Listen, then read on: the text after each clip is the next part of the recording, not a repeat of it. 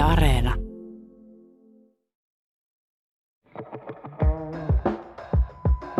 Kupla. Kupla.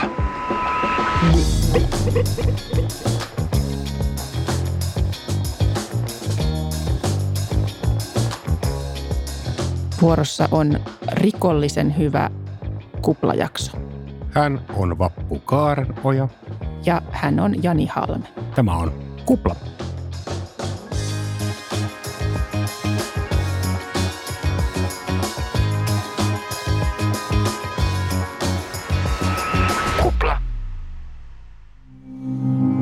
Helsingin käräjäoikeudessa käsitellään kahta kansainvälistä huumausainerikosjuttua, joissa Mantakan väitetyt jäsenet ovat syytettyinä.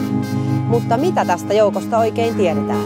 Keskusrikospoliisi pitää Mantakaa Onko jotain perustavanlaatuisia muutoksia tapahtunut suomalaisessa yhteiskunnassa, kun tässä on kuitenkin ollut 2000-luvulla aika paljon. Meillä on Myyrmannia, koulusurmia ja, ja tota, Vilja Eerikan tapaus ja, ja tällaisia tapauksia, jotka jotenkin tuntuu, että ne, ne, on niin kuin, ne ylittää semmoisen normaalin ihmisen niin kuin käsityskyvyn. Väkivalta on tullut ja tulossa enemmänkin Suomeen.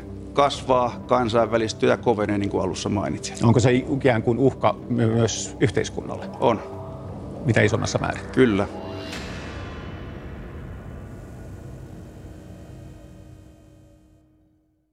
Vappu, mun suosikkielokuvani on Madagaskar. Ja siinä on tämmöisiä pingviinejä.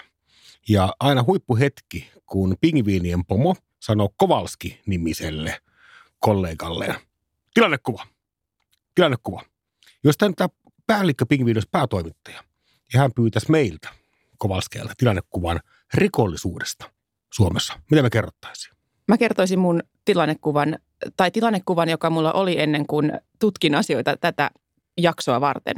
Tilannekuvani rikollisuudesta on se, että se on nousussa Helsingin keskustassa, veri virtaa kaduilla, puukot välkkyy housun lahkeissa, perhesurmat ravistelevat yhteisöjä. Turun Hansakortteli on gangsteräppäjien hallussa ja, Tilannekuva on siis synkkä. ja valtaosa suomalaisista on samaa mieltä. Eli 70 prosenttia suomalaisistahan uskoo, että väkivalta on lisääntynyt muutamassa vuodessa. Väkivalta ja rikokset. Kyllä. Ja tämä suomalaiset ei ole yksin tässä pessimismissään, vaan esimerkiksi tanskalaisista yli puolet ajattelee näin. Samoin englantilaisista noin 80 prosenttia ajattelee, että rikollisuus on nousussa. Mutta tilannekuvahan on väärä. Kyllä. Ja lähes joka viides suomalainen uskoo, että media vähättelee tätä asiaa. Että media suvakit peittelee väkivalta rikollisuutta. Mutta kun tilanne on toisenlainen. Mä menin lukioon noin 30 vuotta sitten, eli ihan vähän aikaa siitä kulunut, mutta rikokset ovat vähentyneet merkittävästi tässä ajassa. 30 prosenttia vähemmän tehdään nykyään rikoksia kuin tehtiin silloin. Jos puhutaan rikosten määristä eikä prosenteista, niin se on noin 300 rikosta vähemmän päivässä. Onko näin? kuin tuolloin. Osittain tämä muutos liittyy tilastointapojen muutokseen, mutta kokonaan se ei selity sillä. Jos tilannekuva nyt on tämä, niin joku on mokannut. Jos me luullaan yhteiskuntana, että rikollisuus on noussut, vaikka se on laskenut, niin tähän on pakko olla toimittajien vika. Ja mun mielestä ei pelkästään toimittajien vika, vaan ehkä erityisesti rikos- ja oikeustoimittajien vika. Ovatko he ja heidän pomonsa epäonnistuneet raskaalla tavalla työssään? Meillä on syytettyjen penkillä Jekaterina Mantsinen. Hän on työskennellyt STTllä rikos- ja oikeustoimittajana vuodesta 2017 ja nyt hän on Tanskassa. Hän tutkii parhaillaan rikosjournalismin vaikutuksia.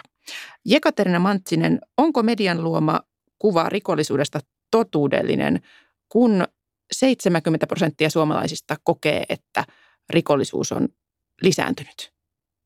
No tuohon tutkimustulokseen on helppo sanoa, että, että ei ole totuudenmukainen, että jos valtaosa suomalaisista ajattelee väkivallan lisääntyneen samaan aikaan, kun henkirikollisuus on pitkään ollut laskussa ja muu väkivallan määrä on pystynyt suhteellisen tasaisena, niin onhan tämä aika suuri vääristymä.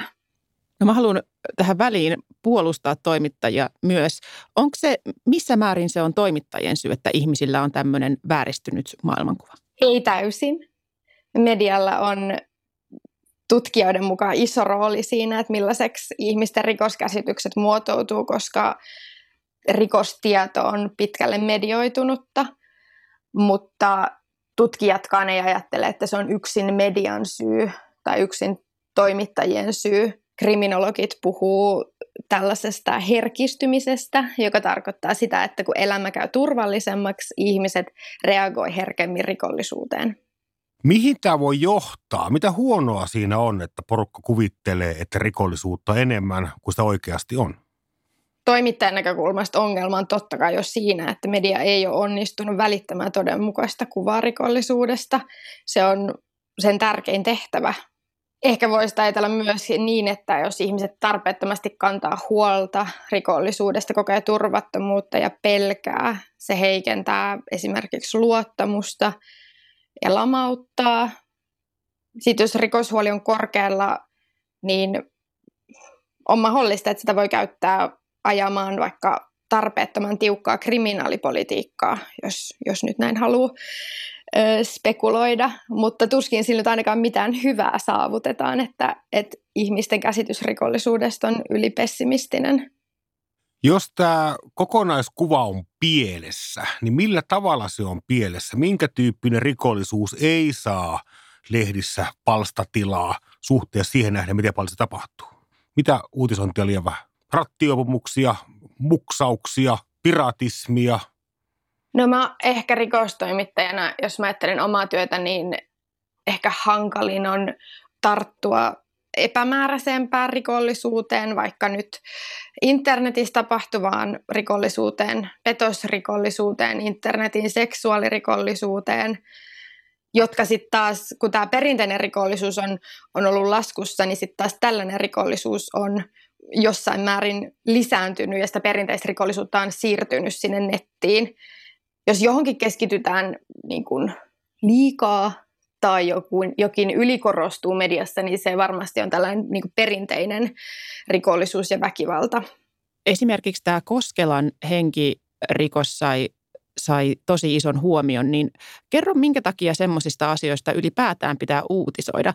Et ratkeisiko tämä ongelma vaikka sillä, että media sinäkin siellä STTllä aina, aina vaan, kun tulisi joku vuosiraportti, että miten miten rikollisuus on kehittynyt, niin se uutisoitaisiin, kerrottaisiin ne faktat ja luvut ja ehkä tämmöisissä poikkeustapauksissa, jos vaikka joku valtaa pitävä ihminen olisi jäänyt kiinni rikoksesta, niin se uutisoitaan. Silloin olisi yhteiskunnallista merkitystä, että ihmiset pystyy vaikka äänestäessä ottamaan tämän huomioon. Mutta minkä takia tämmöisistä niin kuin raoista tavisten tekemistä yksittäistapauksista ylipäätään kerrotaan? No niistä ylipäätään kerrotaan sen takia, koska, koska ne on niin järkyttäviä, ne on niin, niin Eli kiinnostavia. Isoja. Onko niin, että siinä se kiinnostavuus uutiskriteerinä on se kaikkein tärkein syy tehdä ne jutut?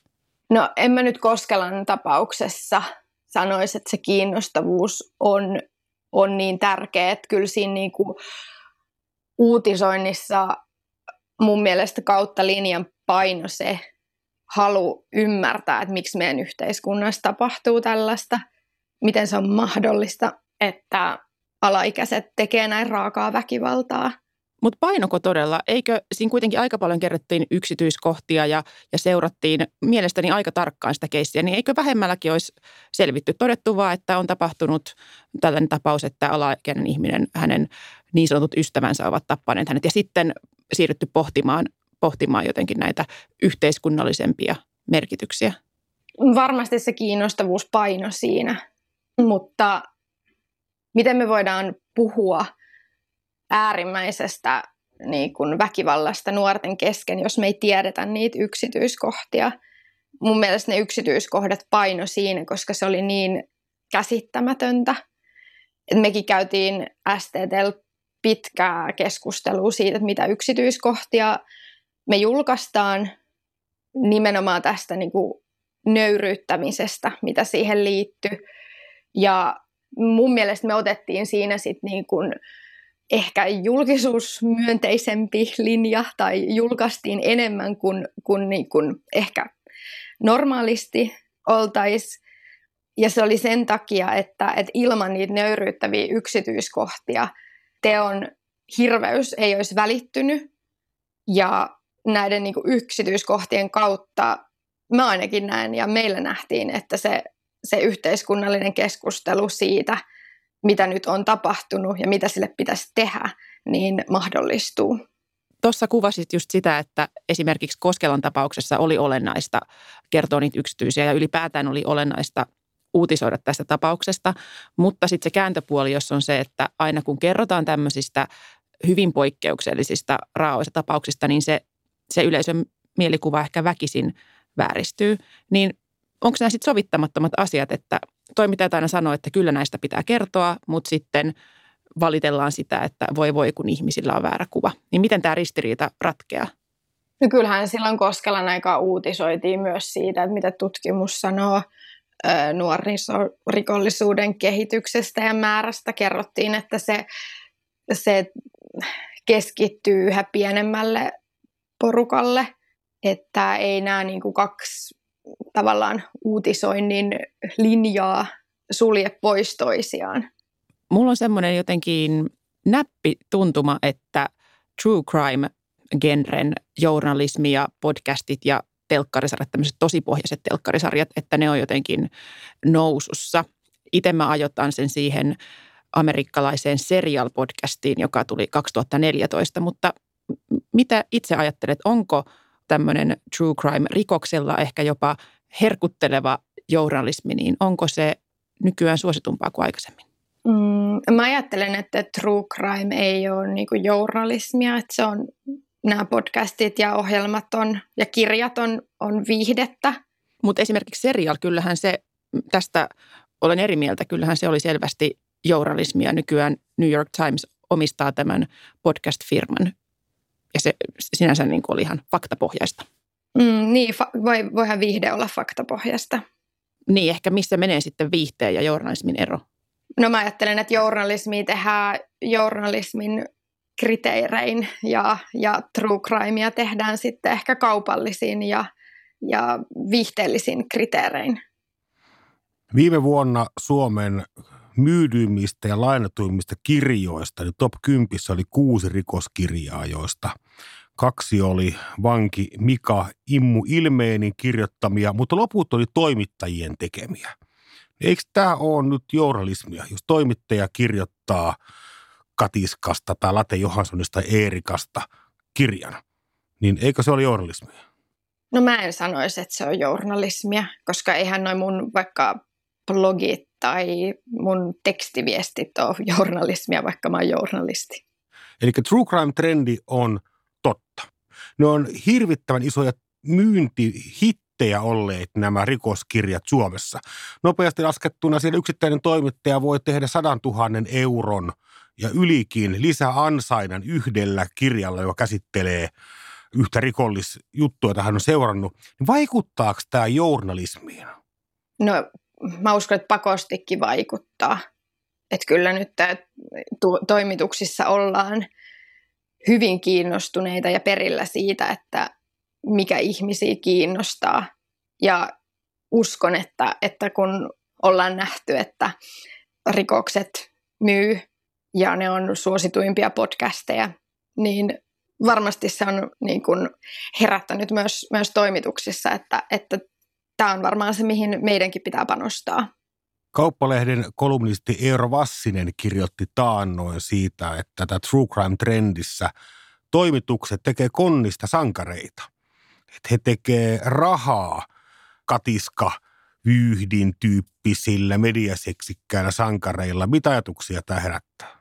Mm, kyllä tuo jossain määrin pitää paikkansa, että eihän se niin kuin vaikkapa Niko Rantaahon käsittely mediassa Katiskan aikaan ollut kovinkaan kriittistä, että ehkä hän sai, niin kuin, hän sai esiintyä sellaisena ihmisenä, sellaisena hahmona, jonka sen, niin kuin, hän halusi itse julkisuudessa itsestään rakentaa. Jo aika harvoin nähtiin kyllä vaikkapa amfetamiinin tai kokaiinin aiheuttamien narkomaanien perheiden tuskaa, puhumattakaan sitten huumeiden käyttäjän omasta ahdistuksesta tai jopa hengenvaarasta. Näitä ei nyt ei paljon näkynyt Sanoma-konserninkaan sivuilla. Niin, että olihan se sellaista niin kuin gangsteriliikemies, narratiivia, bileitä ja rahaa ja huumeita ja hän pääsi hirveästi itse puhumaan mediassa, mitä nyt ei niin kuin todellakaan jokaiselle rikoksesta epäilylle ja syytetylle anneta tällaista mahdollisuutta ja tällaista roolia. Mistä se johtuu? Media rakastui liikaa siihen draamaan ja tarinaan. Nykyään on muodikasta puhua tarinan vaaroista ja jostain kertomuksen vaaroista. Ja nämä true crime on ne sitten journalismia tai viihdettä, mutta tämmöiset niin kuin tosipohjaiseen rikoskeisseihin perustuvat kertomukset, nehän on todella niin kuin suorastaan dekkareita. Juoni kulkee ja ei halua lopettaa lukemista tai kuuntelua, niin aiheuttaako, onko tämä tarinallisuus erityisesti rikosjournalismissa jonkinlainen ongelma? Mä ajattelen, että tarinallisuudella ja ihmislähtöisyydellä on rikosjournalismissa niin kuin paikkansa. Se on, se on tärkeää, koska jos mietitään, niin pohjimmiltaan rikollisuudessa ei ole kyse poliisitutkinnasta ja rangaistuksista, vaan siinä on kyse ihmiselämästä. Ja sitten taas tällaisen niin tarinallisen kerronnan ja ihmislähtöisemmän otteen kautta välittyy enemmän tunnetasolla ja empatian kautta asioita. Ja jos ajatellaan, niin kyllä rikosjournalismin yksi tärkeä tehtävä on lisätä ymmärrystä siitä, miksi ja missä olosuhteissa rikollisuutta tapahtuu, eikä se onnistu pelkästään faktoja luettelemalla. Ehkä mun mielestä ongelma on, tai ehkä hämmentävää, se, että kaikkeen niin moneen ikään kuin pitää väkisin löytää joku keissi tai ihminen. Että se on ehkä myös yleisön aliarvioimista, että, että rikosjuttu pitäisi aina kuorruttaa jollain tunteilla ja kyynelillä. Että välillä informatiivinen juttu on parempi. Mennään takaisin toimittajien perustyöhön ja tilastojen tulkintaan ja tutkimiseen – Lyödäänkö toimituksessa kausaliteettia minne sattuu? Eli kauhistellaanko jotakin tiettyjä yksittäisiä tapauksia ilman isompaa kontekstia? No kyllä mä uskon, että toimittajille, kaikille toimittajille ei ole ihan, ihan niin kuin päivän selvää, että mikä on kausaliteetti ja korrelaation ero. Vappu ei paljon mistään tämmöistä puhukaan kuin tuosta aiheesta. No hyvä, hyvä, että joku ja sitten kun vaikka lukee, lukee nyt vaikka kriminologista tutkimusta, niin aika harvassa siellä pystytään niin täydellinen kausaliteetti osoittamaan joidenkin kahden asian välillä. Ja tutkimuksessa sen kanssa ollaan niin hirveän varovaisia – Oskari Onninen, meidän uuttera ja työtä pelkäämätön taustatoimittajamme penko tilastoja ja hän muun muassa löysi, että Suomessa väestömäärään suhteutettuna opiskelija raiskaa yli kuusi kertaa todennäköisemmin kuin yrittäjä. Ja yrittäjä raiskaa 50 prosenttia todennäköisemmin kuin toimihenkilö. Näistä voitaisiin saada hyviä otsikoita. Mä voisin kysyä, että onko tässä tietoon tullut rikollisuus vai, vai niin kyselytutkimusten rikollisuutta käytetty? Seuraava kysymys. Terveisiä Oskarille.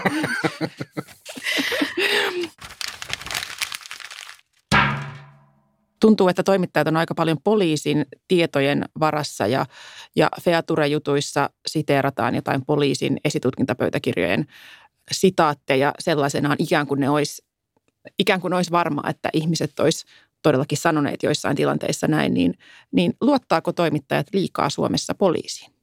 Mm, hyvä kysymys. No ensinnäkin se on myönnettävä, että poliisi on rikostoimittajille tärkeä tiedonlähde, tosi tärkeä. No kyllä varmasti voisi olla, olla kriittisempi poliisia kohtaan. Minkälaiset suhteet sulla on vaikka poliisin? Onko jotain tiettyjä hyviä tietolähteitä siellä ja puhutaan, että politiikan toimittajilla on usein jotain siis ihan niin kuin henkilökohtaisia ikään kuin lähteitä sieltä eduskunnan kuppilasta, niin onko se rikos- ja oikeustoimittajalla samalla tavalla, että saat jossain oikeussalin käytävillä, saat, saat kysyä jostain asiasta joltain tietyiltä tyypeiltä? No mä en käy poliisien kanssa kahvilla enkä lounaalla. Käyks jotkut? Sitä pitää kysyä heiltä. Sun kollegat, ennen kaikkea Helsingin Sanomien Susanna Rainbow on viime vuosina tosi paljon pitänyt esille sitä, että poliisi salaa nykyään hurjan paljon esitutkintamateriaalia. Ja vaikka poliisihallituksen ohjeet tästä on aika rajuiksikin moitittuja, vaikkapa hallinto-oikeuden professori Olli Mäenpää Helsingin yliopisto kommentoi, että aivan liian pitkälle menevää salaamista harjoitetaan. Mikä on sun tuntuma tästä poliisien tutkintapöytäkirjojen mustaamistrendistä? Kyllähän siellä niin kuin on osassa pöytäkirjoja niin kuin sellaisia salauksia, joita ei, ei niin kuin voi ymmärtää. Ja ehkä niin kuin erikoista mulle on se, että, että kun salaukset tehdään saman lain perusteella, niin sieltä tulee just aika erilaisiakin ratkaisuja. Et esimerkiksi tämä Koskelan murhan pöytäkirja, jossa kyse oli alaikäisistä tekijöistä ja uhrista, niin se oli hyvin julkinen, mikä oli äärimmäisen hyvä ja tärkeä asia. Mutta sitten taas sitä samaa lakia noudattamalla paljon vähemmän arkaluonteisista keisseistä saadaan myös paljon tiukempia salauksia. Että sitä voisi niinku, niinku siltä kannaltakin miettiä, että et, et viranomaisten toiminta ei voi olla mielivaltaista. Ja on tosi hyvä, että oikeustoimittajat on vienyt näitä salauksia oikeuteen, koska ei toimittajat voi hyväksyä sitä, että poliisi päättää, mistä rikoksista me voidaan julkisuudessa puhua ja mistä ei. Musta kuulostaa, että poliisi pelaa aika vaarallista peliä. Se lähtee tosi voimakkaasti salaamaan näitä tutkintapöytäkirjoja ja samaan aikaan kuitenkin poliisi olettaa, että toimittajat ottaa vaikkapa heidän uhkakuvaraportit sellaisenaan ja kyseenalaistamatta vastaan. Kerrotaan nyt vaikkapa oli kuukausi sitten oli uhkaraportti jossa oli vartioita ympäri poliisiasemia. Kukaan ei koskaan sanonut tietää, mikä se uhka oikein oli. Ja mä en itse ihan varma vaikka tästä katuväkivallasta. Mä en ole lainkaan varma, että onko Turun Hansakorttelin meininki niin hurjaa, kun poliisi antaa ymmärtää. Mitä sä mieltä? Onko se vaarallista peliä, mitä he nyt pelaa tässä näin? Median ei pitäisi ostaa ihan niin kuin sellaisenaan kaikkea poliisin huolta ja että jos poliisi on huolissaan jostain ja se haluaa sitä nostaa esille, niin kyllä median tehtävä on kysyä, että mihin tämä perustuu, onko meillä jotain lukuja ja onko meillä jotain evidenssiä tästä. Et, et, kyllä aika kritiikkittömästi menee semmoinen huolipuhe läpi mediassa. Opiskelet Jekateriina siellä Tanskassa ratkaisukeskeistä journalismia ja olet nimenomaan perehtynyt sun tutkimuksessa tähän, että miten, millaista kuvaa rikosjournalismi välittää maailmasta. Ja kuten olet todennut, niin siinä on ongelmia, että ihmisten maailmankuva ei vastaa todellisuutta. Niin mikä olisi semmoinen yksittäinen tärkein muutos, mikä pitäisi tapahtua mediassa, jotta maailmankuva olisi totuudenmukaisempi? No mun kokemus, mun havainto on, on se, minkä nyt joku, kuka tahansa voi, voi mediaa seuraamalla tehdä, että uutisointi painottuu hirveästi yksittäisiin rikostapahtumiin ja poikkeuksellisiin ja vakaviin. Se on perusteltua. Ne, ne tietysti kuuluu uutisoida, mutta että me pystyttäisiin tuomaan esille sitä rikollisuutta, joka sitten kohdistuu suurempiin joukkoihin, joka on yleisempää. Ja se on sitten niin kuin se on tätä lievempää rikollisuutta, mikä ei ole ehkä niin, niin kiinnostavaa. Ja hirveän tylsä asia silleen toimittajan näkökulmasta, mutta, mutta kyllä mun mielestä pitäisi pystyä tuomaan esille enemmän sitä, että, että mikä on se niin todellinen rikollisuuden määrä, mikä on se todellinen rikollisuuden kehitys ja se, että se kehitys on, on monesti niin kuin myönteistä sen verran haluan taas puolustaa toimittajia, että kuten esimerkiksi tässä Koskelan tapauksessa, niin, niin tehtiin uutisanalyysejä ja kaiken maailman analyysejä, missä todettiin, että itse asiassa tämä on, tämä on harvinainen tapaus. Ja, ja kyllä näitä tilastoja käsittääkseni uutisoidaan, mutta minkä verran toimittajat voisivat vaikuttaa siihen, että mieleen ei jää se positiivinen uutinen, vaan mieleen jää ne miljoona uutista siitä Koskelan tapauksesta tai jostain perhesurmasta. Nimenomaan, että ei, ei journalismi voi olla sellaista, niin kuin, että aivopestään ihmisiä ajattelemaan oikein tai totuuden mukaisesti. Että, että kyllä niin kuin ihmisillä tietysti aina on se, se valinta myös itse, että mitä ne haluaa lukea ja mihin ne haluaa kiinnittää huomiota. Kiitos haastattelusta Jekaterina Mantsinen. Kiitos haastattelusta myös teille. Me ollaan syytelty toimittajia nyt siitä, että he ei anna oikeita kuvaa rikollisuudesta ja, ja tämmöiset raat rikokset korostuu, mutta jälleen kerran ammattikunnan puolustukseksi haluan antaa lukuvinkin pääsiäiseen. Ilkka Karistoon juttu otsikolla Sali 403 Longplay-julkaisussa on mielestäni juuri sellaista rikosjournalismia, jota me olemme tässäkin ohjelmassa vaatineet. Ilkka Karisto nimittäin vietti kuukauden yhdessä käräjäoikeuden salissa ja idea oli nimenomaan se, että tätä kautta päästäisiin kiinni siihen, mitä rikollisuus oikeasti on. Tämä on kaikin puolin loistava juttu. Luen siitä yhden erityisen hyvän kohden maistiaisiksi. Yksi oikeuteen tulematta jättänyt mies tuomitaan 50 päiväsakkoon lukuisista näpistyksistään. Lähinnä Itäkeskuksen liikkeessä asioinut mies oli alkossa tunkenut reppuunsa pullollisen minttuviinaa ja tarjoustalossa muoviset aurinkolasit. Prismassa näpistys oli jäänyt yritykseksi. Mies oli syönyt kaupassa puolikkaan riisifrutti vanukkaan, mutta oli sitten nukahtanut ennen kuin ehti kassojen ohi. Tätä on todellisuusrikollisuudesta puolikas vanukaspurkki kädessä nukahtamista Prisman kassalla. Super true crime. Kupla.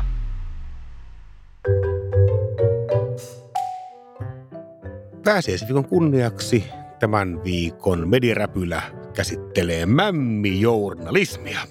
Mämmijournalismin päähenkilöhän on tunnetusti Juha Mietaa Mieto. Kurikan jätti. Jolta aina pääsiäisen kynnyksellä tai pääsiäisen jälkeen kysytään, että kuinka monta tuokkosta meni mämmiä. Googlen mukaan tästä on tehty toista tuhatta juttua erilaisiin julkaisuihin. Ja Kupla selvitti, kuka on meemin keksiä. Kuka on tämä toimittaja, joka on tehnyt ensimmäisen artikkelin Juha Miedosta? Ja tämä pääsiäismämmiskuuppi, niin tämä räpylä menee toimittajalle nimeltään Outi Airola MTVltä. Hän on nähkääs vuonna 2011 saanut uutisvinkin Etelä-Pohjanmaalta, että Mietaalta kuuluu aika monta rovellista mämmiä pääsiäisenä ja hän teki tästä ensimmäisen artikkelin. 50 tuokkosta oli tuolloin päivän numero. Onnea Outi. Valtavasti onnea.